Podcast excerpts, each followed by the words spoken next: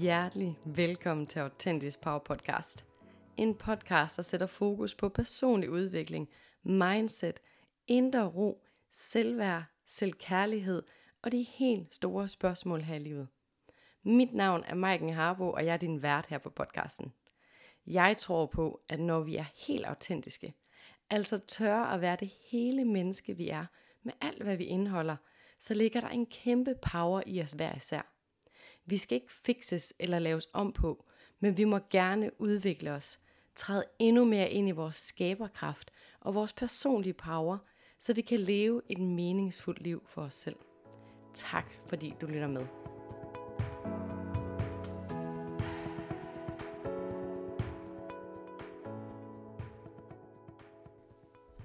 Hjertelig velkommen til, du skønne menneske. I dag skal vi snakke om, hvordan du finder din personlige power i kærlighedsrelationer. Jeg har inviteret min virkelig skønne, dejlige veninde Laura Loop med ind i podcasten endnu en gang. Og øh, vi sidder faktisk på et hotel i Aarhus og har totalt meget venindehygge og bestemt os for at lave en episode om kærlighedsrelationer. Simpelthen fordi det er så vigtigt et emne i vores liv i vores allesammens liv, får jeg lyst til at sige. Fordi kærlighedsrelationer handler ikke bare om at øh, relationen til din partner, eller relationen til din kommende partner, eller til din drømmepartner, men det handler altså også om kærlighedsrelationen til dine venner, til din familie og til dig selv. Fordi den kærlighedsrelation, vi ønsker i vores liv, den starter altså med kærlighedsrelationen til dig selv. Og det er derfor, jeg altid snakker så meget om selvkærlighed – fokus på vores selvværd, hvordan vi ser os selv som mennesker, fordi det er der, det hele starter. Men vi får lyst til i den her episode at sætte ord på, at kærlighedsrelationer altså også handler om alle andre relationer i dit liv. Fordi vi har altså også mulighed for at skabe nogle virkelig smukke venskaber, nogle smukke venskaber til vores øh, familie, eller nogle magiske forhold til andre mennesker i vores liv, end bare vores partner eller kommende partner. Og når det så er sagt, så kommer vi altså i episoden også ind på at svare på tre spørgsmål, der er svaret af tre modige kvinder igennem min Instagram, hvor at vi kommer ind på parforhold, vi kommer ind på det med at finde en partner og dating og tillid. Vi kommer ind på nogle forskellige fine emner, som også er vigtige, når vi snakker kærlighedsrelationer. Men inden vi hopper ind i episoden med Laura og jeg, så vil jeg minde dig om, at hvis du ønsker at arbejde med din personlige power, dit forhold til dig selv, eller kærlighedsrelationen til dig selv, så du kan blive en bevidst skaber af det liv, du ønsker for dig selv, og dermed tiltrække de relationer, du drømmer om, så er der altså lige nu plads på en til en autentisk powerforløbet, hvor du er i fokus, hvor du og din kærlighedsrelation til dig selv, til livet, til menneskerne omkring dig er i fokus. Det er et forløb, hvor du har mulighed for at opbygge et kærligt forhold til dig selv, som vil smitte af på resten af dit liv. Og ønsker du en plads på forløbet, eller bare høre mere, så kan du kontakte mig på info eller læse mere på www.maikenharbo.dk. Og det er Maiken med i, og ellers er du også velkommen til at kontakte mig på Instagram, som også er maikenharbo.dk. Og du kan altså også bare lige kigge i show notes, der hvor du lytter til din podcast, og så kan du finde linksene til både e-mail, hjemmeside og Instagram. Og lad os så hoppe direkte ind i samtalen med Laura.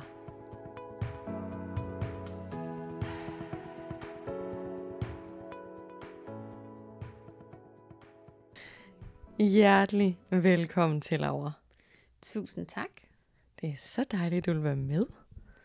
Jamen selv tak, og tak for at have mig med endnu en gang. Ej, men altså. Og jeg får lyst til sådan lige og alligevel sådan lave settings, så man lige har en fornemmelse af, hvad der egentlig foregår i rummet. Mm. For vi er jo faktisk, øh, vi er faktisk taget på hotel. Det er vi. Øh, vi ligger under dynerne på et lækkert lille hotelværelse i Aarhus for at lave podcast her i dag. Ja, så bare noget sodavand, nogle popcorn, noget frugt, og så bare masser af dyner. Det er altså sådan, det må være lørdag i 30'erne. Jamen, det tror jeg faktisk. Jeg tror faktisk, det er præcis, øh, i hvert fald min drømmelørdag i 30'erne, vil jeg sige.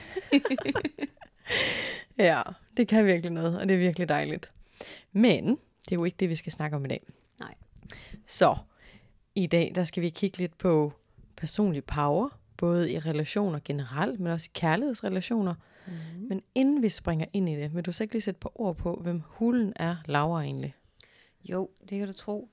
Øh, ja, jeg hedder Laura, Laura Loop, og øh, jeg er power coach. Jeg arbejder rigtig meget med at finde frem til den der personlige power, der bor inde i dig, som altid er til stede, no matter what. Altså, jeg plejer altid at sige, selvom verden måske er lidt wobbly, og du ikke helt ved, hvor du skal træde hen, så har du altid en enorm iboende power, som du kan tabe ind i.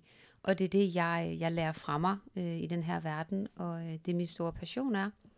Så det er sådan kort, jeg er selvstændig, jeg har drevet min virksomhed i, ja, hvad det vil være, tre et halvt år fuld tid nu. Øhm, ja. Mm. Det er altid så spændende, når man skal præsentere sig selv og være sådan lidt, hmm, hvad skal, hvad skal vi have fokus på i dag? Fordi der er så mange ting. ja, det er altid det. Sådan, hvad for en uddannelse skal jeg lige hive frem her? Øh, jo, her kan det jo være relevant at sige, at jeg også har en seksologuddannelse. Jeg arbejder enormt meget med, med relationer, og det er også derfor, vi tog det her emne i dag. Mm. Så vi kan nørde lidt ned i, hvordan vi holder vores power i vores relationer og i vores kæresterelationer. Mm.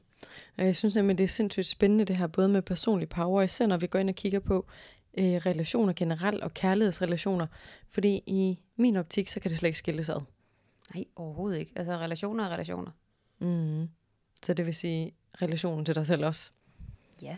Mm. Altså det er, der er personlig power i, i alle relationer, og lige så bredt som du tænker, lige så bredt er det relationen til din partner, til dine forældre, til dine venner, veninder, til dine kollegaer, dine chefer, dig selv, relationen til dine penge, relationen til dit hjem. Altså alle relationer kræver jo, at du har din egen personlige power, før det kan blive det, du drømmer om. Mm. Ja, det er genialt. Der er så meget sådan, mm, hvad skal man sige, lige pludselig så får man så meget, så kan man så meget i livet selv, nu når at man tager poweren hjem og finder sin personlige power, i stedet for at man er sådan et offer i livet, så mm. bliver man lige pludselig en skaber af sit eget liv. Det synes jeg er vildt spændende og virkelig relevant. Så kunne du ikke tænke dig sådan, måske udfolde lidt mere det her med, hvordan du ser personlig power, og hvordan man kan træde mere ind i sin personlige power?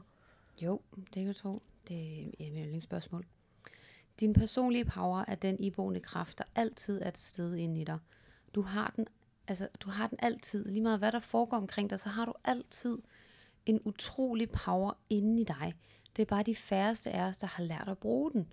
Fordi vi simpelthen har lært, at vi skal vokse op på sådan en måde, så skal vi gøre sådan og sådan, og så skal vi dit og dut og dat, vi skal vokse op og være søde, gode mennesker, så skal vi skynde os ind på alle mulige uddannelser, og vi skal vide, hvad vi vil, fra vi er to år gamle efterhånden.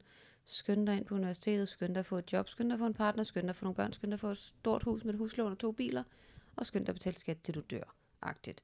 Så sådan, vi har fået, vi er blevet så conditioned til, hvad vi skal, at vi ikke længere er i kontakt med den der kæmpe power, der bor inde i os. Og det er via vores egen power, at vi får skabt det liv, som vi drømmer om. Om livet hedder at være selvstændig, eller om livet hedder at have præcis det liv, som samfundet dikterer. Det er fuldstændig ligegyldigt. Men poweren ligger i, at du aktivt vælger, og du mærker, og du er til stede, og du er nærværende i det liv, som du har valgt at skabe, i stedet for at du bare ligesom glider med og eksisterer, så har du tilvalgt at leve på dine præmisser. Og det er din personlige power, der gør dig i stand til det. Mm, det elsker jeg virkelig. Og noget af det, som min, åh, mit hoved det kommer over på, når du snakker om det her, det er faktisk den her med, at man kan sidde derude og tænke, øh, jeg føler mig ikke særlig powerful, eller jeg føler ikke, at, mm, at jeg er sådan en. Og øh, så kunne jeg godt forestille mig, at du tænker, at du lige har nogle ord at sige omkring det, hvis man sidder derude og tænker, mm. ja, det har jeg. Øhm, fordi sådan, det kan godt være, at du har et narrativ om, at jeg er ikke sådan en, der er powerful, eller jeg er ikke sådan en, der er stærk, eller jeg er en, det er synd for. Øhm, og der vil jeg bare sige, det er noget fucking bullshit, og jeg taler meget lige ud i posen til jer, der ikke har mødt mig før. så beklager for den. Men det er noget fuldstændig bullshit, fordi du har stjerne meget power ind i. Du har helt sikkert været i kontakt med den en eller anden gang før i dit liv. Måske du har været i et parforhold, hvor du en dag har tænkt, nu er det nok. Nu går jeg. Eller du har boet i en skodlejlighed og sagt, nu så stopper det. Så nu er jeg ude. Du har mødt din personlige power før. Højst sandsynligt på et eller andet tidspunkt i dit liv. Du har steppet op for dig selv på et eller andet tidspunkt i dit liv. Om det handlede om, at du skulle lære at løbe, eller hækle, eller spille kanaster. Det er ligegyldigt. Du har haft den, og den har altid været der. Den er aldrig forsvundet. Du kom ud til den her verden skrigende din lungers fulde kraft, så du har din power i dig. Du har bare lært at skulle tyste den ned, fordi vi har noget flinke skole, vi har noget jantelov, vi har en masse conditioning, en masse bullshit. Vi bliver prakket på hele livet. Men mm. vores power er der altid. Hmm. Ja. Wow. Det elsker jeg virkelig. Også bare sådan, fordi mm, jeg kommer sådan til at tænke på min egen historie. Og for hulen, hvor har jeg bare brugt så meget tid og energi på at gøre mig selv lille, uden at jeg var klar over, det, at det var det, jeg gjorde. Jeg tænkte, det er vel bare sådan her, det er at være mig. Så det der med at finde ud af, hvor meget personlig power vi har hver især, og i min verden er det også en muskel, der skal trænes, og jo mere vi træner den, jo mere vil vi opdage, hvor meget personlig power vi rent faktisk har hver især. Mm. Uden tvivl. Uden tvivl, altså. Det er jo igen, når du skal ned i træningscenteret første gang, det er pænt hårdt, og du er pisse øm i dage efter, og du kan måske løfte et halvt kilo. Men når du bliver ved, bliver du stærkere og stærkere, og det er absolut det samme med din personlige power. Jo mere du læner dig ind i den, jo mere du har tillid til dig selv, jo mere du satser på dig selv, og jo mere du viser dig selv, at du har dig, jo mere ved du også, at din power har dig. Og jo mere du ved, at din power har dig, jo mere selvtillid får du til at gå ud og gøre nogle endnu større ting. Og så spiralerer det opad. It's up and up only, og det er det fedeste, når vi først går ind og arbejder med det. Mm, ja. Jeg tænker sådan lidt, har du egentlig mulighed for måske at sætte lidt ord på, hvordan at du begynder at træde ind i din personlige power? Fordi du kommer jo også fra en historie, hvor at det ikke bare lige, øh, hvad kan man sige, hmm, hvor du også på et tidspunkt måske var sådan lidt, hmm, har jeg den der personlige power? Er det ikke rigtigt? Åh, oh, mildesalt, jo. Øh, altså one-lineren for mit liv, det er, at jeg gik fra at være krøllet sammen med angst og ligge på en sofa til at skabe et selvstændigt entreprenørfirma, skulle jeg til at sige, en selvstændig virksomhed. Øh, jeg kommer til at sige entreprenørfirma, fordi min forretning er engelsk nu i dag. øh, så der kommer lige nogle sprogbarriere en gang imellem.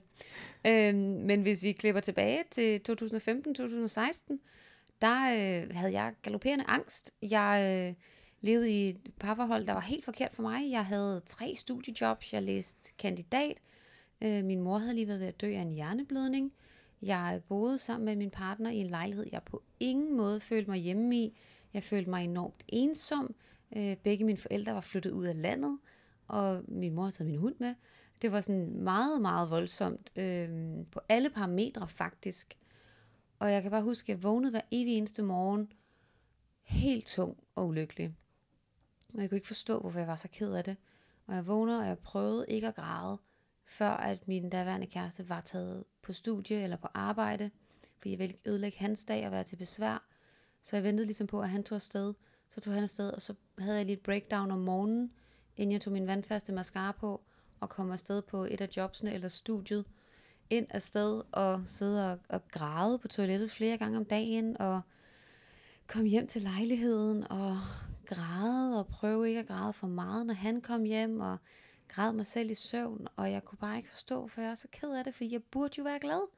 Jeg burde jo være lykkelig, fordi jeg havde jo det, man skulle have. Jeg havde et studie, det gik godt på studiet, jeg havde de rigtige studiejobs, jeg, altså, jeg havde jo en partner, og alt på papiret så jo quote unquote perfekt ud, og det var det bare ikke indeni. Øhm, og så endte det jo med, at jeg en, øh, en nytårsaften, starter historien egentlig, hvor jeg tog poweren hjem. Der øh, skulle mig og min daværende kæreste holde nytår sammen med den hundevalg, øh, han havde købt. Og øh, jeg kan huske, at jeg, øh, det tog mig månedsvis bare at finde en kjole, jeg kunne have på, fordi jeg var så ulykkelig i min krop, og jeg var så sikker på, at jeg var for grim til noget, så det tog mig flere måneder at finde en kjole, jeg bare tænkte, jeg kunne have på. Og så bliver vi hjemme her, og vi holder en middag, og han laver mad, og vi drikker vin, og jeg sidder og prøver ikke at græde hele nytårsaften, prøver bare at, at forsere nogle smil frem, fordi nu burde vi hygge os. Og da vi så rydder middagen af, så kan jeg, kan jeg huske, at jeg taber et af mine vinglas. Mit antikke Holmegård vinglas taber jeg ned i vores vask ude i køkkenet, så det knækker. Og hele min verden går bare i stykker og jeg græder, og jeg græder, og jeg græder. Og det, altså sådan, jeg græder så voldsomt, jeg knækker sammen ude i køkkenet over det her vinglas. Og da jeg ligger der på et køkkengulv og græder over et vinglas nytårsaftensdag, og klokken er engang 12, og jeg er ædru, og der er det bare det, jeg indser sådan, okay, så meget her skal man ikke græde over vinglas. Der er noget andet her, der er galt. Der er mere galt end et ødelagt vinglas. og i det øjeblik, der lovede jeg mig selv, nu ved at fokusere på det, der gør mig glad. Og øh, jeg fandt så ret hurtigt ud af, at jeg blev nødt til at gå for min daværende partner. Jeg ventede lige til vores eksamensperiode var overstået. Så gik jeg fra ham og øh, flyttede hjem i min mormors kælder med alle mine ting. Så jeg boede i et 30 kvadratmeters rum nede i kælderen med alle mine møbler, alle mine papkasser og alting. Og øh, måtte lige så stille opbygge mit liv derfra, ud fra mantraet, if you never try, you never know, og ud fra pejlemærket, gør det her mig glad. Så det er det, jeg skal. Mm. Og så startede min selvudviklingsrejse. Ja. Min powerrejse. Um, altså, jeg sad sådan faktisk og blev helt kastet tilbage i, øh, i gamle følelser, fordi jeg virkelig kan, kan følge den der følelse af græde, og man ikke ved, hvad der er galt. Der har jeg virkelig også været i mit liv. Mm. Jeg kan bare huske, at jeg var sådan, jeg, ja, den der med at græde hver dag, og man bare tænke, ej, jeg aner ikke engang, hvad hulen jeg græder over. Og den der med, jeg, kan, jeg får sådan et klart billede af mig selv, der sidder øh, nede på havnen, da jeg boede i Aalborg, og kigger ud på vandet og græder, for jeg kan ikke være hjemme og græde, fordi der boede min daværende kæreste, som jeg ikke havde lyst til at åbenbart at dele noget som helst med. Øhm, så jeg sidder der og græder, og jeg kan ikke engang se, hvor flot det er, fordi alt er bare sådan gråt i min verden. Ja, det blev jeg lige fuldstændig kastet tilbage i. Og jeg tænker, der er nok ikke nogen, der ikke har oplevet på et eller andet tidspunkt i deres liv, at være ked af det, uden at kunne sætte en finger på, hvorfor. Og så derfra måske skulle tage et valg om, kører jeg videre i det her spor, eller, eller har jeg tænkt mig at ændre noget herfra? Mm, helt sikkert. Og det er jo virkelig det, der er, er hele humlen, ikke? Altså sådan, at vi, vi på et tidspunkt i vores liv, så har vi fundet den power til at stoppe op og sige, hey, Laura, er du egentlig der, hvor du gerne vil være? Hey, Laura, prøv lige, skal vi lige indkalde os selv til en mus-samtale, og lige tjekke, hvordan det går her i firmaet? Og det gik jo pisse dårligt. Mm. Så skal vi lige undersøge, hvad kan give mening så? Hvad vil så gøre dig glad? Og løbende holde de her mus-samtaler, men alle dem, jeg har i mit liv, og alle de klienter, jeg er så heldig at få lov at arbejde med, de har det her øjeblik. De har det øjeblik, hvor de er færdige med at leve livet på andres præmisser. At de er færdige med at være dem, andre har sagt, de skulle være. Og de vil tilbage til at være, hvem de er. Inderst inde. Helt autentisk. Mm. Jamen, jeg får lyst til at klappe lidt i mikrofonen her. Åh, det elsker jeg. Helt vildt. Ah, der sker noget, når vi tager den beslutning og virkelig letter os ind i vores mest autentiske jeg. Der er bare en kæmpe frihed at hente der. Øhm, men nu sidder jeg sådan og tænker på, når vi snakker personlig power, mm. også i forhold til, nu hedder overskriften kærlighedsrelationer, så det vil sige både øh, i kærlighed, men også i relationer generelt. Og der får jeg lyst til at lave sådan en lille trummevivl og sige, hvor starter vi? Diddle-diddle-diu. Ja. Der, der startede vi jo med at spørge ud på Instagram. vi spurgte jo øh, på din kære Instagram, hvad vi skulle snakke om i forhold til det her. Og der fik vi nogle pissefede spørgsmål. Øh, og grund til, at vi også tog den her op, det er også, fordi lige nu, i indtalende stund, der har jeg i gang med et forløb, der hedder Powerful Relationer. Så vi sad faktisk og snakkede om, hvor vigtigt det er at arbejde med vores relationer. Og øh, mange, kom vi frem til i hvert fald, mange af de mennesker, vi hører om arbejder med relationer, arbejder måske kun med parforholdet og glemmer egentlig at lægge tid i venskaber og glemmer at lægge effort og power ind i venskaber og i familierelationer. Fordi de er der jo altid alligevel. Øh, så vi sad sådan og havde sådan en riff omkring relationer, da vi tidligere i dag sad ude på streetfoodmarkedet og fik en kop kaffe i solen og lidt frokost, sad vi der og snakkede, okay, relationer, det er faktisk, det er faktisk her, det sker, fordi altså kvaliteten af dine relationer afgør kvaliteten af dit liv. Så hvad har du omkring dig? Og hvordan er du i dine relationer? Er du overhovedet dig selv? Mm. Så det synes vi var spændende at tage fat i. Det er jo vildt spændende, fordi der er, altså når jeg siger kærlighedsrelationer, så tror jeg, at der er rigtig mange mennesker, der tænker, men så handler det vel om min partner, eller finde en partner, hvor jeg tænker, i virkeligheden, så er kærlighedsrelationer i min verden i hvert fald, lige så meget til, som du siger, familie, til venner, men faktisk også til os selv. Vores mm. kærlighedsrelation til os selv, og det forhold, vi har til os selv, fordi det har jo også en kæmpe indflydelse på, hvad det er for nogle mennesker, vi tiltrækker i vores liv, og hvad det er for nogle relationer, eller kvalitet af relationer generelt, vi har. Ja, helt sindssygt. Altså jo mere vi, vi finder ind til os, jo mere vil vi også begynde at tiltrække det, der er et match til os. Altså jeg kan da se det, hvis vi nu tager fat i de her kære datingrelationer. De mænd, jeg har datet de sidste par gange, jeg har datet nogen, hold nu kæft, de bliver vildere og vildere og bedre og bedre. kan også huske, vi to og snakkede om, og sådan, hold nu op, altså jeg troede ikke, at mand kunne blive så god. Og det er jo sådan, fordi jeg finder mere og mere ind til, hvem, hvad for en mand vil jeg gerne have, og hvilken kvinde vil jeg gerne være.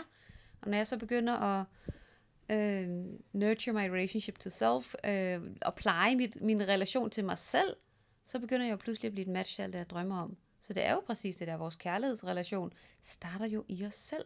Mm. Det kan jeg også huske, det var det bedste kærlighedsråd, jeg nogensinde fik. Jeg tror, det er Dr. Joe Dispenza, der har sagt det.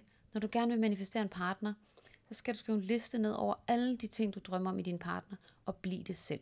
Mm. Ja, der er både den der med sådan at blive det selv, og så er der også den der med at føle, at man er sådan en, der altså, kan få sådan et menneske, som man drømmer om. Og for at man er sådan en, der kan få sådan et menneske, så skal man jo selv være de ting. Man kan jo ikke gå ud og sige sådan, om jeg vil gerne have en person, der er, ja, det ved jeg ikke, øh, ærlig og trænet, og altid snakker om sine følelser, eller hvad det nu kan være. Men jeg gør det bare ikke lige selv. altså sådan, man er jo nødt til selv at være det, før at nogle mennesker kan se sådan, ah, okay, du er nice, du matcher til mig. Man kan ikke bare sådan sidde derhjemme og tænke, jeg vil gerne have det og det og det, øh, men jeg tror ikke på noget af det, og jeg tror heller ikke på mig selv, og sådan er jeg jo øvrigt overhovedet ikke selv. Mm. Ja. Det er det. Altså, du skal jo også huske på alt det, du, du siger til dig selv, og den måde, du agerer på i verden, det er jo en selvopfyldende profeti. Så det, du siger til dig selv, det er det, der kommer til at ske jo. Altså hvis du bliver ved med at gå og sige, jeg er ikke god nok til at finde en kæreste, så skal du være rimelig sikker på, at du nok skal ubevidst få selvsaboteret det, fordi så kan dit ego få ret i den historie, at du ikke er god nok til at få en kæreste. Og så har du skabt en selvopfyldende profeti. Mm-hmm. Så kærlighedsrelationer starter med kærlighedsrelation til dig. Ja, altid til os selv. Det er derfor, altså, at jeg bruger så meget tid på at arbejde med selvværd i, i, i min lille virksomhed, fordi det er der, at alt udspringer fra. Det er forholdet til dig selv, mm. kærligheden til dig selv. Og jeg føler, at det kunne vi snakke om rigtig længe om, hvordan vi bygger det op. Mm. Kærlighed til dig selv, tilliden til dig selv, forholdet til dig selv. Øhm, og så sidder jeg også og tænker, at det kunne godt være, at vi lige skulle læse de her spørgsmål op, øh, der egentlig er blevet stillet til os. Ja, jeg synes, de var skide gode, så lad os prøve at tage dem direkte. Jeg finder den første frem. Og der står, hvordan finder man en god kæresterelation næste gang? Altså næste gang, at man ønsker at, at træde ind i et forhold. Okay. Øhm, igen for at hoppe tilbage til, hvad jeg sagde for omkring to minutter siden. Øh, alt det, du gerne vil have, skriv ned på en liste og bliv det. Så for at kunne træde ind i en god kæresterelation, skal du også kunne være en god kæreste. Og det betyder jo, at du skal definere for dig, hvad en god kæreste er. Så for at du kan komme ind og være en god kæreste, skal du starte allerførst med, hvad er egentlig mine værdier? Hvad for et liv vil jeg gerne leve? Hvordan kunne jeg tænke mig, at fremtiden ser ud? Find ud af, hvad du har lyst til. Igen, hør mig sige lyst, og ikke hvad du bør. Hvad har du lyst til? Hvad for et liv har du lyst til at leve? Det skal du undersøge. Hvad for nogle værdier er vigtige for dig? Og hvad er, giver mening for dig i et parforhold? Vil du gerne have en kæreste, hvor at I skal ud og løbe tur hver anden morgen, og så øh, hiker i weekenden, og så øh, går I forresten på øh, Øh, økologiske madmarkeder hver anden søndag? Er det det, du vil? Fedt. Så start. Gå i gang med at løbe. Lær at løbe. Lær at hike. Gør de her ting. Begynd nu. Og lad være at sidde og vente på. For lige så snart du er ude i, når XYZ, så XYZ. Når jeg får en kæreste, så skal jeg være sådan en der. Så har du allerede lavet nogle frygtbaserede valg, nogle frygtbaserede valg ud fra scarcity, ud fra mangel, ud fra at du ikke er god nok nu. Begynd at se dig selv som værende god nok nu. Det er virkelig der, vi starter. Start med at være det, du gerne vil være. Altså, hvis jeg tager mig som eksempel, for mig, mine tre primære grundværdier, det er frihed, ærlighed og kærlighed. Så jeg er fucking ærlig, når jeg dater. Helt sindssygt. Jeg tager mig friheden til at sige ja og nej. Jeg sætter grænser mega ærligt. Jeg fortæller højt, hvad jeg gerne vil. Jeg er mega kærlig, og jeg, altså, jeg gemmer ikke, hvad jeg føler. Hvis jeg får et kompliment af en mand, så fortæller jeg ham, ej, det gjorde mig helt vildt glad, du gav mig det der kompliment. Det betød virkelig noget for mig, tusind tak. I stedet for bare at sige, hi, tak, eller sådan, ej, jeg ser det slet ikke godt ud, den her kjole, det er en gammel H&M-sag. Men som begynder at leve mine grundværdier i mit eget liv, og i de datingrelationer, jeg indgår i. Mm. Jeg sidder også og tænker, at lige så snart man udlever det liv, man ønsker at leve, være den, man ønsker at være, så er det jo klart, at så er man meget mere tiltrækkende for andre mennesker, fordi ej, det der menneske, det passer, det er lige præcis sådan noget, jeg gerne vil have, versus at kigge på en menneske, der sådan er, ja, altså, jeg har jo de her tanker. Mm-hmm. Men altså, lige nu, der sidder jeg hjemme på sofaen og venter på, at den rigtige dukker op, så jeg kan leve det her liv. Tænk, hvis det er Just Eat-bud, der er prinsen på den hvide hest. ja, det er jo ikke, det er jo ikke Just Eat-bud, der er prinsen. Altså, sådan, du skal get out there og være modig. Og mm. sæt krav. Altså vælg, hvad du vil finde dig i, hvad du ikke vil finde dig i. Kend dig selv. Hvis du ikke kender dig selv, så bliver det også pisse svært at være i en relation. Mm, helt sikkert. Og så samtidig så får jeg lige lyst til at sige, når jeg sidder her og griner og siger, at man bare sidder og venter på det derhjemme, så er det altså ikke fordi, at jeg er super heldig. Jeg er et menneske ligesom alle andre. Men det er bare for at understrege, at vi skal passe på med at leve den der, hvad nu hvis, eller mm. når det her sker, de der slags liv, men være mere bevidst og være klar over, hvad der man ønsker, så ligesom du siger, Laura, så man kan begynde at leve livet selv, ikke? Præcis. Ja. Lige præcis. Øhm, Godt spørgsmål. Tak for det. så kigger jeg på, at faktisk samme person lige skriver i parentes modsat tilknytningen. Og det får jeg lige lyst til at sætte på ord på, fordi modsat tilknytningen, Mm. Det er jo selvfølgelig ikke til at vide præcis, hvad der er tænkt, da den der er skrevet, men jeg tænker, at tilknytningsteorien, og kende sit eget tilknytningsmønster, Mm. der kan man jo begynde at gøre sig selv mere sundt tilknyttet. I, på den måde vil det være nemmere at kunne komme ind i, øh, i en relation, og det er jo også både med familie, med venner, med kæreste, det hele, at det er vigtigt at begynde at øve sig i at blive mere sundt tilknyttet. Men jeg ved ikke, hvad du tænker. Hvad, jeg ved ikke præcis, hvad, øhm, hvad der menes med det modsat tilknytningen. Jeg tror, der menes, at man ikke går ind i sit øh, utrygge tilknytningsmønster, eller i et, et destruktivt handlemønster, eller hvad man skal sige her. Mm. Øhm, og til jer, der ikke har hørt noget om tilknytningsmønstre, så findes der fire forskellige måder, vi knytter os til andre mennesker på. Der findes en sunde måde at være knyttet på. Øh, og så findes der tre utrygge tilknytningsmønstre, hvor den er, der er en ængstelig, der er en øh, hvad hedder det, distancerende, og så er der en desorganiseret. Så der er de her forskellige mønstre, og vores tilknytningsmønstre determinerer, hvordan vi agerer, og hvilke følelser, tanker og handlinger vi har i og omkring andre mennesker og relationer. Og jeg tror også, du har et afsnit om tilknytningsteori. Mhm. Ja, så Jo. hopper I bare tilbage til det afsnit, som Maiken har allerede om tilknytningsteori, hvis du ikke kender det. Øhm, men hvis vi skal arbejde modsat vores tilknytning, så skal du ind og reparere dit tilknytningsmønster. Mm. Og det gør du i relationer. Alt det skrald, du har fået, det har du fået i relationer, og alt dit skrald, du har med dig, det skal du hele i relationer. Jeg elsker, når du kalder det skrald. Jeg forestiller mig sådan, at nogen de sidder derude sådan, og forestiller sådan en rigtig skrald, du ved, og sådan, hvad, skal, hvad snakker hun om? Ja, skrald, det er din emotionelle bagage. Øh, det gør det bare lidt mere jordnært at sige skrald. Det gør det sgu lidt nemmere, for nogle gange kan det godt blive så tungt, når man sidder med de der store, dybe begreber der. ja. Øh, så dit skrald, det er din emotionelle bagage. Og det er dit tilknytningsmønster også. Der ligger alt dit skrald, alle dine øh, svære oplevelser, du har haft, øh, din svigt og afvisninger, alt det her skrald, det ligger der. Så det handler simpelthen om, at du går ind og finder ud af, okay, hvordan er jeg i relationer? Og der kan du faktisk bare starte med dem, du har omkring dig nu. Du behøver ikke have en kærestepartner, for at du kan undersøge dit tilknytningsmønster. Altså du og jeg, Maiken, har jo virkelig fået healet mønstre sammen. Mm. Fordi vi to har været modige nok til at sige, hey, jeg mærker nu, øh, fordi du ikke svarede på en sms, så kan jeg mærke, at jeg lige trækker mig lidt, fordi jeg er bange for, at du ikke har lyst til at være venner med mig mere, eller jeg kan mærke, at jeg begynder at føle mig lidt dum, fordi du ikke svarede på den, og så det her sker inde i mig.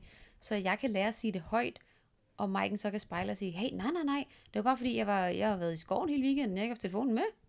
Alt er godt. Eller mm. hvad det nu kan være, ikke? Mm.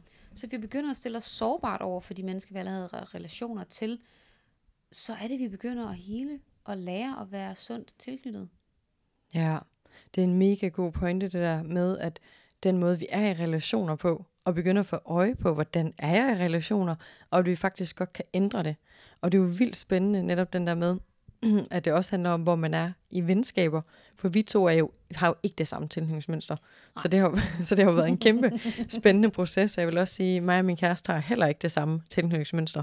Og i starten, der skabte det virkelig nogle problemer, fordi vi slet ikke kunne forstå hinanden.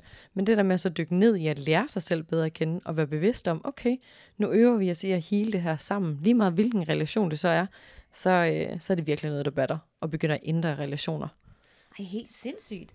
Altså, sådan, jeg har også haft taget samtaler med særligt min far, om mit tilknytningsmønster, hvordan det er kommet, og hvad, hvad hans rolle i min barndom har været i forhold til tilknytningsmønstret. Og så endte vi med at bruge en hel weekend sammen væk, hvor vi tog afsted fra byen og bare tog på landet en weekend og lavede mad og drak vin og græd og snakkede og krammede. Og jeg hørte anekdoter fra hans barndom, så jeg kunne forstå ham bedre, og jeg fortalte ham, hvordan jeg egentlig mærker det indeni. Og fortalt ham, hvordan kan du trøste mig, og alle sådan nogle ting. Mm. Så sådan, du, du behøver ikke en kæreste for at starte med hele dit tilknytningsmønster.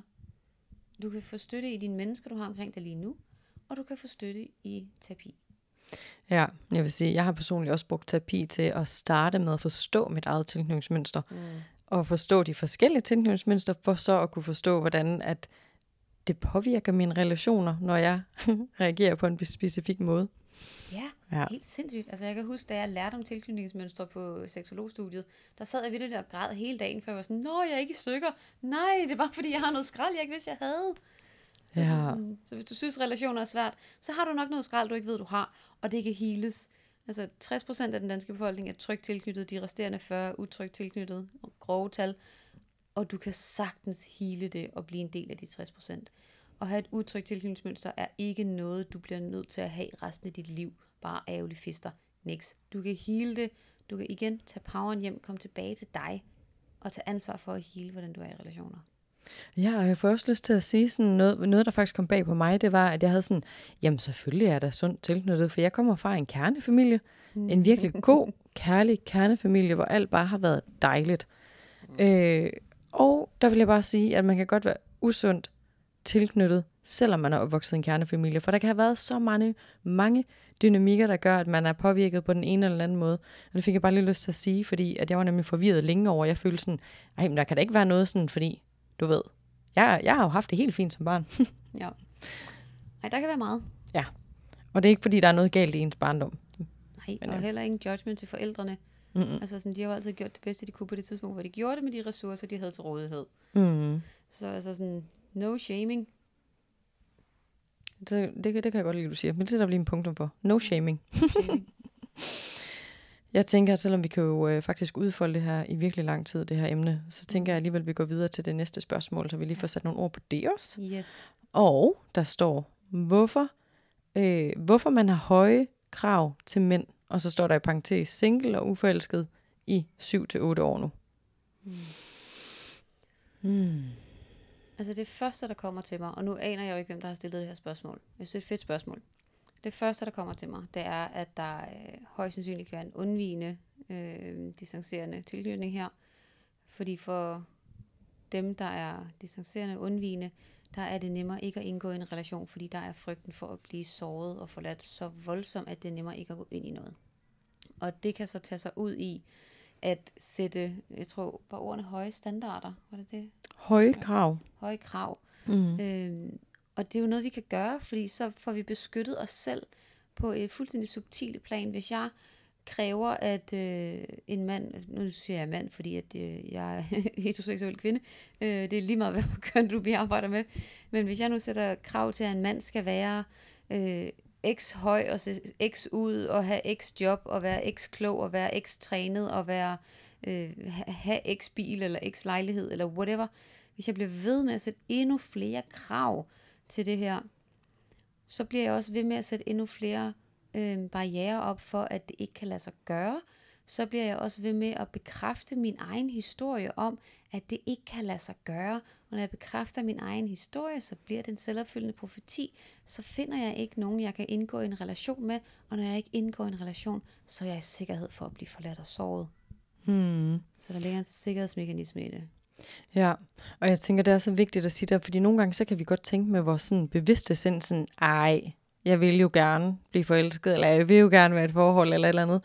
Men den der sådan underbevidsthed, og det du snakker om, er bare så stor en kraft, at det er ikke sikkert, at vi er bevidste om, at det foregår. Nogle gange, så skal vi virkelig putte lys på, for vi ser, ah, det er den der måde, jeg gør det på. Altså, vi er sjældent bevidste om det. Mm. Der er sgu da flere gange, hvor du også har kaldt mit ud, og jeg har kaldt dit ud. Er sådan, hey, saboterer du dig selv nu ubevidst?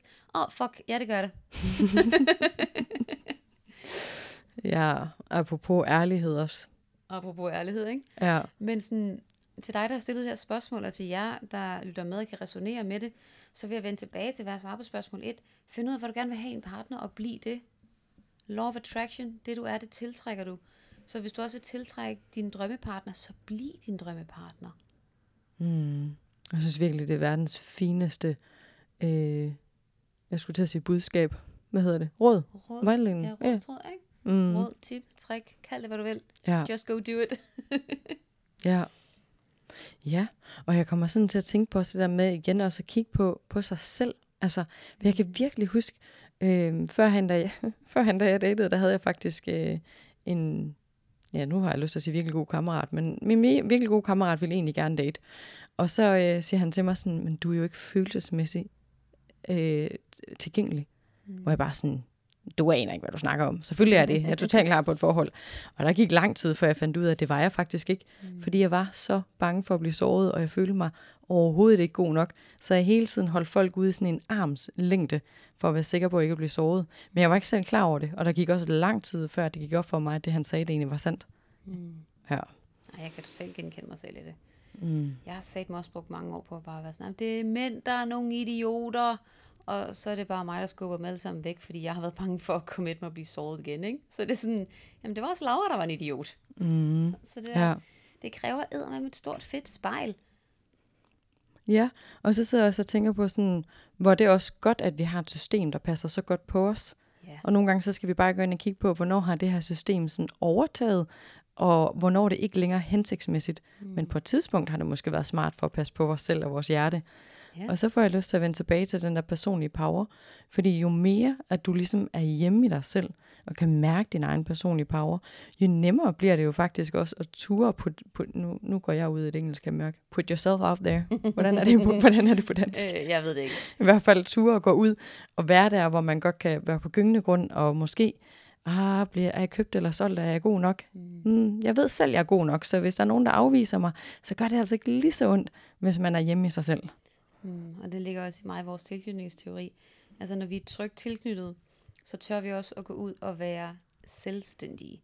Ikke selvstændige som i jobmæssigt, men så tør vi gå ud og udforske verden, fordi vi ved, at der er trygt. Hvis jeg har brug for en havn at lande i, så er der trygt. Der er en favn, der er nogle mennesker, der griber mig, hvis det går dårligt. Jeg er, jeg er i tryghed, jeg er i sikkerhed. Der er nogen, der har mig. Godt, så tør jeg godt gå ud og udforske verden. Hvis jeg ikke har en tryg tilknytning og ved, at der er nogen, der har mig, så er jeg bare mere bange. Så tør jeg ikke gå ud i verden. Så tør jeg ikke put myself out there. Så vil jeg spille mindre og være mindre og gøre mindre. Og jo mere du spiller mindre, jo mindre bliver du. Mm. Ja. Ja. Så sådan step op i, i den power, der ligger. Og, altså, det kan, jeg kan godt forstå, hvis du sidder derude nu og tænker, åh, oh, fuck, Laura, det lyder virkelig uskueligt. I get it. Sådan havde jeg det også, da jeg startede med det.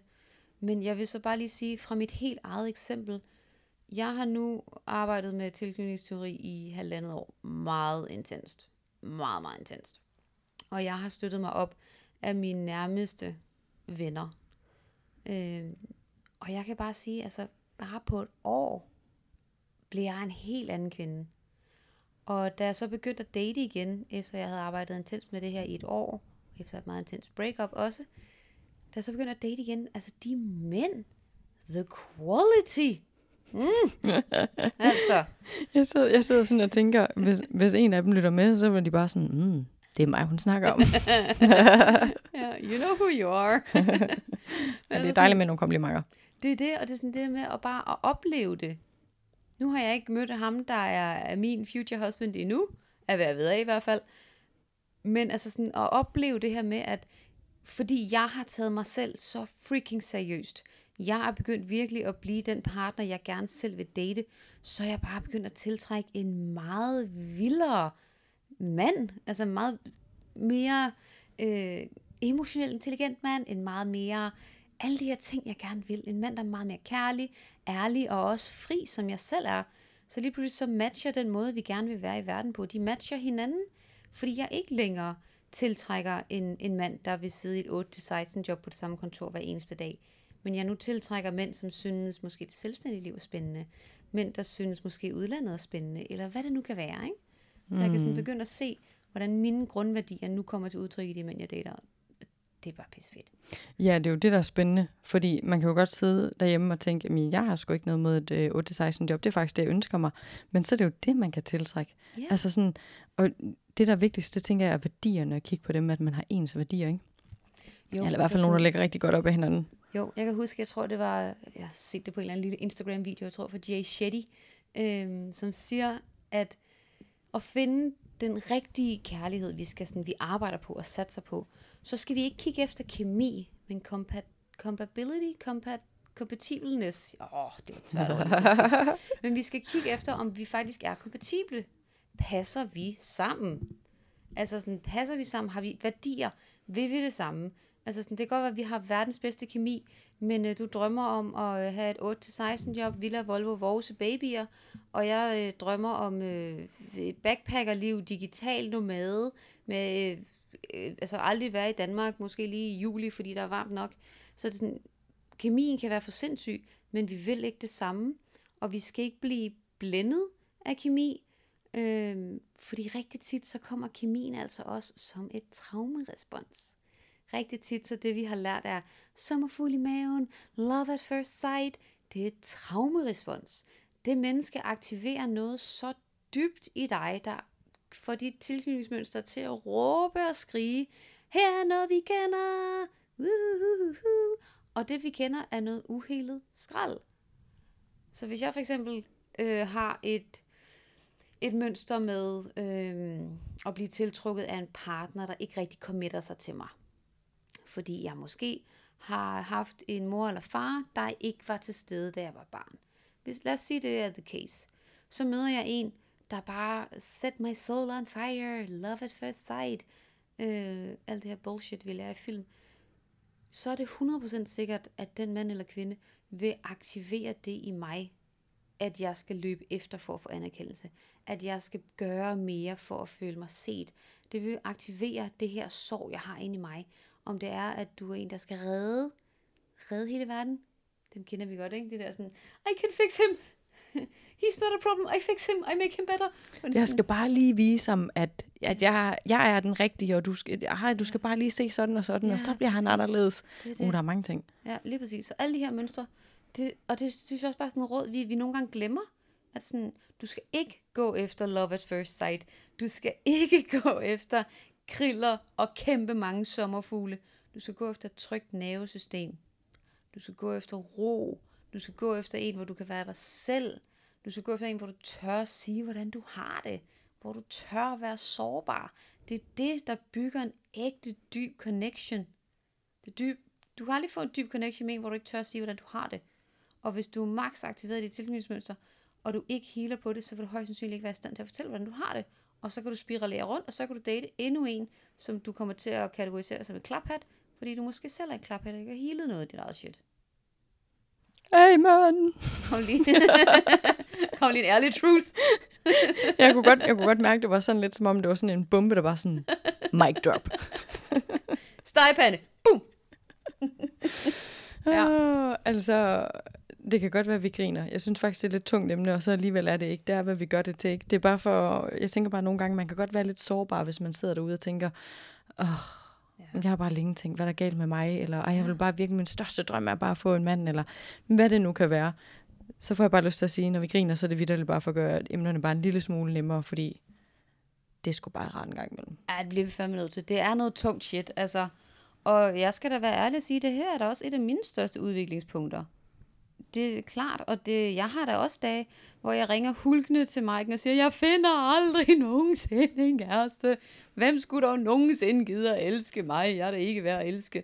Og så får jeg nogle kærlige stegepander sendt retur, og så samler jeg mig selv op igen.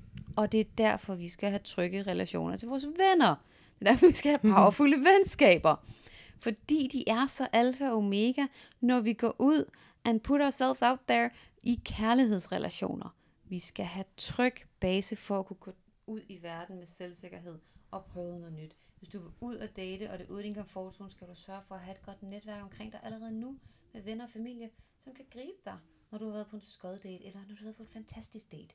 Mm, lige præcis. Så der vender vi tilbage til den der overskrift igen. Kærlighedsrelationer, det er både til dig selv, det er til dine venner, det er til din familie, til din kommende kæreste, kommende partner, whatever. Det er det hele. Det synes jeg er vildt. Øhm, det er for lidt snakket om, synes jeg, faktisk. Ja. Så er det sagt. Men rigtig tit, så kommer vi til at sætte det hele op til partneren, ikke? Ja. Altså, min partner er bare mit et og alt. Hvilket også er noget bullshit. Din partner skal absolut ikke være dit et og alt. Du skal gerne være dit et og alt, så skal han være the cherry on top. Eller mm. være the cherry on top. Altså sådan, det er også, der, der er så mange ting. Jeg husker, jeg skrev et post om det også. Alt det her bullshit, vi lærer af Disney. For eksempel, det er så fucked up, at vi lærer om kærlighed. Altså sådan, det er min bedre halvdel. Hvad? Du er din bedre halvdel. Du er pretty fucking awesome. Du skal ikke kigge efter din bedre halvdel. Plus, du mangler ikke en halvdel. Du er helt. Du Ja. efter en halvdel. Fordi det er jo lidt det, det kommer til sådan at vise. Det kommer jo til at være sådan lidt, jeg, jeg mangler noget, jeg er halv, for så for at være helt, skal jeg finde min bedre halvdel, min partner, the love of my life, eller whatever. Jeg kommer bare sådan til at tænke på den der, det eneste menneske, du med sikkerhed ved, du skal bruge hele dit liv med, det er dig selv.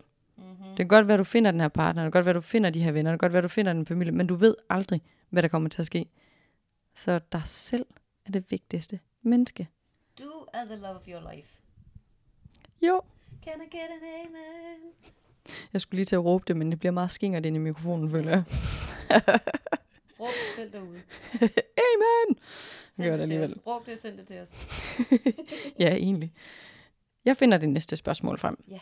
som er, hvordan man arbejder med at skabe tillid til, at andre gerne vil en, særligt i dating slash parforhold. Mm-hmm. Mm. Her vil jeg øh, hive fat i vores yndlings, øh, Brené Brown. Mm. Vær sårbar. Ærlighed. Ærlighed. Sig, hvordan du har det.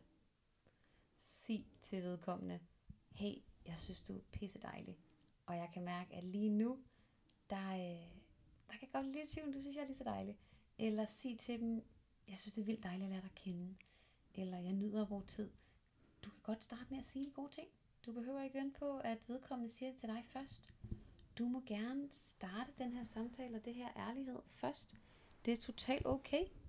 Altså sådan, så at finde tillid til det, det handler også om, at du skal tilvælge det.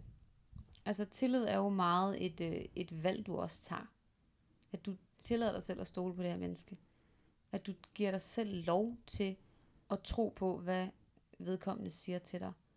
Altså sådan at tillade sig selv at stole på det, det er en- en kæmpe øvelse i dig selv. Og sådan, jeg personligt synes, den ligger mest hos os, og ikke hos den anden, der skal gøre sig fortjent til. Øh, det er der nogen, der synes, at man skal gøre sig fortjent til tillid. Jeg synes, at du skal tilvælge at stole på de her mennesker. Og så skal du stå så meget i din power, at du kan mærke, om det er det rigtige menneske for dig at stole på. Det er der, jeg synes, den vipper. Så når du lærer dig at kende, når du står i din personlige power, og leder dit liv fra dit hjerte, og fra hvem du egentlig autentisk inderst inde er, så har du også et valg om, vil du stole på X, Y eller Z? Hvem vil du stole på? Hvem vil du lægge din tillid i? Mm. Jeg kommer også sådan til at tænke på igen og vende tilbage til forholdet til dig selv. Yes. Synes du selv, at du er nice? Synes du selv, du er det værd? Altså fordi jo mere, at man har et højt selvværd, en høj kærlighed til sig selv, og ved, man er et nice menneske, jo nemmere er det faktisk også at, kunne fi- altså at gå out there. Og så hvis man møder et menneske, hvor man fandt ud af, gud, nå, men jeg kunne sgu ikke stole på dig, jo nemmere er det altså også at blive, altså at kunne være der for sig selv, og kunne være i de der situationer, som kan være lidt tunge. Øhm, Ja, helt sikkert. Altså sådan, igen, det hele fucking handler om, at du skal have din egen ryg. ja. Også, altså også især når du dater. Lad være at være over i de andre. Du må gerne være den, der vælger. Synes du, at vedkommende er dejlig? Synes du, at vedkommende er en, du kunne være partner med? Gider du på næste date? I stedet for at sidde og vente på, jeg vide, om, om han, hun skriver, eller om han, hun inviterer mig ud igen, eller om han, hun synes, eller om jeg er god nok til ham eller hende. Synes du, ham eller hende er god nok til dig? Mm. Jeg tænker, det er en klassiker, hvor vi alle sammen har været der. Den der med at lægge al poweren over til det andet menneske, og om de vil en, og om de skriver, og da da da. Hvor at, jeg synes virkelig, det var en game changer for mig, dengang jeg begyndte at vende den om, netop som du siger. Sådan, jeg må egentlig også godt vælge, vil jeg det her menneske? Mm. Hvor de første mange år af mit liv, jeg datede, der, det tænkte jeg slet ikke over. Jeg tænkte bare sådan, ej, kan jeg vide, om han vil mig? Ja, Kan jeg vide, om han synes, jeg er interessant? Kan jeg vide om... Og så dengang jeg begyndte at vende det om, sådan, synes jeg egentlig, han er interessant, så var det faktisk mange gange af de dates, jeg har været på, hvor jeg fandt ud af, øh, det synes jeg egentlig ikke. Ja. Ej, ej det kom, jeg kommer sådan helt til at tænke på faktisk, før han netop dengang, at jeg slet ikke overvejede det der. På et tidspunkt, så var jeg på en date, hvor at, øh, jeg vidste inden for de første fem minutter, det her det er ikke det. Men fordi jeg, jeg havde købt ind på den her historie om, at det var andre, der skulle vælge mig, så var jeg sammen med det her menneske i fem timer. Fem timer. En fem timer lang date. Og da jeg kom hjem, så tænkte jeg, at de her fem timer får jeg aldrig igen. Men, øh, men der gik lang tid, før det gik op for mig, Gud, jeg må egentlig godt sige tak, men nej tak. du er sgu meget sød, men du er ikke lige noget for mig, så tak for i dag. Men jeg gik så meget op i, hvad andre synes om mig, at jeg slet ikke sådan tænkte over, at jeg bare kunne gå. Mm. Jeg bliver sådan helt, wow. Men altså, det er jo sådan den rejse, jeg har været på. Det er det, og vi har alle sammen vores rejse. Mm. Altså sådan, jeg snakker med sygt mange, hvor jeg også sådan har hørt om, jamen, jamen han synes, eller hun synes, eller hvor det er sådan, jamen, jamen hvad synes du? Jamen jeg synes, at hun synes, Åh, men hvad synes du? Fordi vi lærer ikke, altså vi lærer ikke at komme ind til vores personlige power. Altså samfundet indretter sådan, at hele dit liv bliver du aflært i de personlige power. Mm. Du bliver conditioned til at være et, et hamster i hamsterhjulet, så du kan passe ind og få samfundet til at fungere. Det er det, du bliver conditioned til. Så hvis du tilvælger at gå ind og gøre noget anderledes, så skal du også gøre noget, der er markant anderledes, og det betyder, at du skal til at tage fucking stilling. Du skal til at mærke efter og være, hvem du er, før verden fortalte dig, hvem du burde være.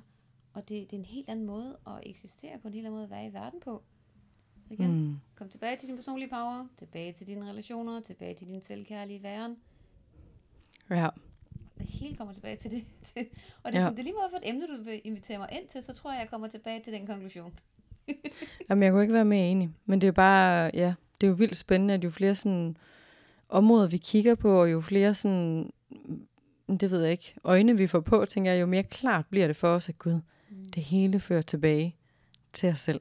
Mm-hmm. Og jo mere, jeg synes nogle gange sådan, at jo mere vi hører nogle ting, jo dybere lag kommer det sådan ind og lander hos os. Nogle gange så kan der være nogle ting, hvor jeg sådan tænker, det der, det har jeg forstået. Og så hører jeg det lige nogle gange mere på en ny måde, og så er jeg sådan, ah, nu forstår jeg det lidt dybere. Altså, Ja. når med hendes stemme, så fattede jeg det. Altså, sådan, det kan jeg huske rigtig meget med min mentor Melanie. Hvor jeg sådan, når, når, Melanie siger det, så forstår jeg det. Og så, jeg har læst det i otte bøger. Men ja. Ja. så skulle jeg bare lige høre Melanie sige det. Sådan, Nå, der landede en helt ny indsigt. Eller jeg vidste det godt i forvejen. Men på en helt ny måde. Ja, Og så det Ja. sådan, det kan også være et tip til dig, der lytter med derude. Find det menneske, der får dig til at tænke, ah yes, now I get it. Og lyt rigtig meget til dem. ja, det er også en god pointe. Hmm. Jeg sidder sådan og tænker, at jeg føler egentlig, at vi kunne snakke om de her ting rigtig, mange, rigtig, rigtig meget lang tid. Fordi det er virkelig et stort emne, der virkelig kunne forgrene sig ud i alt muligt. Øhm, men jeg tænker egentlig, at vi har, kom, vi har fået svaret på de her spørgsmål, og vi har kommet med de sådan helt store points. Er der et eller andet, du tænker, at vi mangler at få fornævnt? Åh, oh, det er et glimrende spørgsmål. Tak. Øhm, altså nu sidder jeg her lige og roder arkivet ind i hjernen igennem. Øhm, altså sådan, jeg får sådan lyst til at understrege, hvis du sidder derude nu og er single, og du gerne vil tiltrække dit livs kærlighed. Øhm, et, få noget støtte til det. Altså sådan, gå i terapi, få styr på dit tilknytningsmønster. To, øh, lad være at gå ud og kigge efter den eneste en. Det er fucking meget pres at sætte på en date, altså. Det er virkelig voldsomt. Altså sådan helt sindssygt voldsomt. Og, og kigge igennem de linser, der hedder, når, når, okay, hvis vi skal matche på øh, Tinder, er det så mit livs kærlighed, jeg matcher? Altså sådan, uh, lige tone it down. Jeg husker, der var en eller anden gammel romcom, jeg så, da jeg var teenager, hvor hun sagde, don't go looking for Mr. Right. Look for Mr. Right now. Og så kan det være, at han kan blive forfremmet senere hen til Mr. Right. Og Ja, jeg synes, den er så fin, fordi der kommer så meget pres på dating. Og så vil jeg også bare understrege, at der er ikke øh, nogen tidslinje, du skal følge. Om du Mm. møder dit øh, livs kærlighed, når du er 21, 31, 41, 81. Det er din rejse, det er din tidslinje, og der er en mening med, at du møder vedkommende lige præcis der. Så hvis du sidder i øh, slut 20'er, start 30'erne og stresser for sindssygt over, at du ikke har fået øh, partner og børn og hus i en forstad, ro på. mm. Du skal nok nå det. Og der er heller ikke nogen, der gider det. Ikke nogen, der er mega desperate og panikke. Og sådan. Man kan jo mærke det i energien, ikke? Mm. Så husk på, hvis du er mega desperat, så tiltrækker du noget, der er tiltrukket af det, der er mega desperat. And that's not very interesting. No? Ja, jeg får lyst til at slutte af med at sige, sådan, det handler rigtig meget om tillid. Tillid til livet, tillid til, at det sker, som det nu engang sker. Og tillid til dig selv, tillid til, at du godt kan finde ind til din personlige power, tillid til, at du godt kan gøre dit tilknytningsmønster mere trygt, tillid til, at du kan hæve, du ved, din egen øh, kærlighed til dig selv.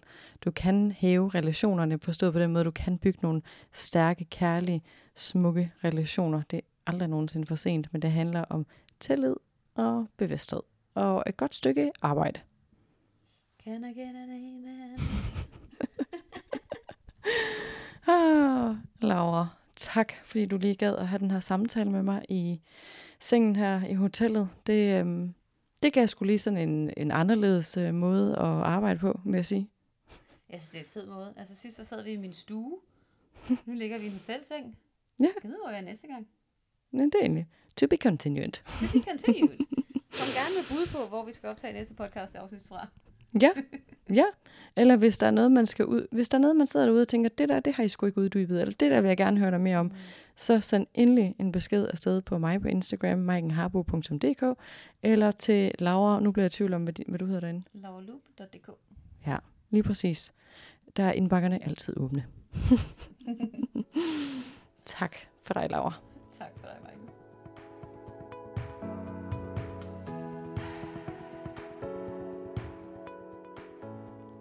Jeg håber, at du igennem den her samtale har fået en ny måde at tænke på kærlighedsrelationer på, eller måske bare har fået en reminder om noget, du allerede ved omkring kærlighedsrelationer, både til de forskellige mennesker i dit liv, til tingene i dit liv, og ikke mindst til dig selv. Og måske også en kærlig reminder om, at din personlige power er en iboende kraft, der altid er til stede i dig. Du har den altid lige meget, hvad der foregår omkring dig. Det er altså bare de færreste af os, der har lært at bruge den. Men den bor inde i dig, det vil sige, at vi kan finde den frem i dig. Og det handler rigtig meget om, at du ikke lader dig flyde med livet på autopilot, men at du aktivt har taget et valg om, hvordan du ønsker at leve dit liv, så det giver mening for dig.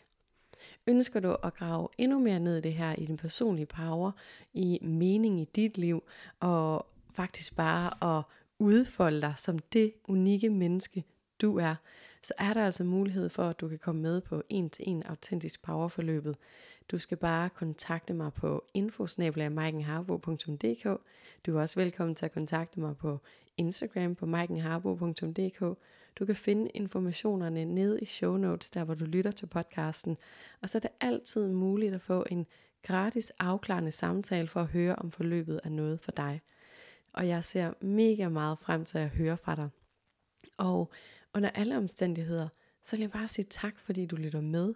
Og tak til dig, der deler podcasten på de sociale medier, deler den til venner og familie, så podcastens budskab kan komme ud til endnu flere mennesker. Tak for det, og jeg ønsker dig en virkelig dejlig morgen, dag, middag, aften, hvor end du er henne på døgnet. Vi snakkes ved igen på næste fredag. Hej.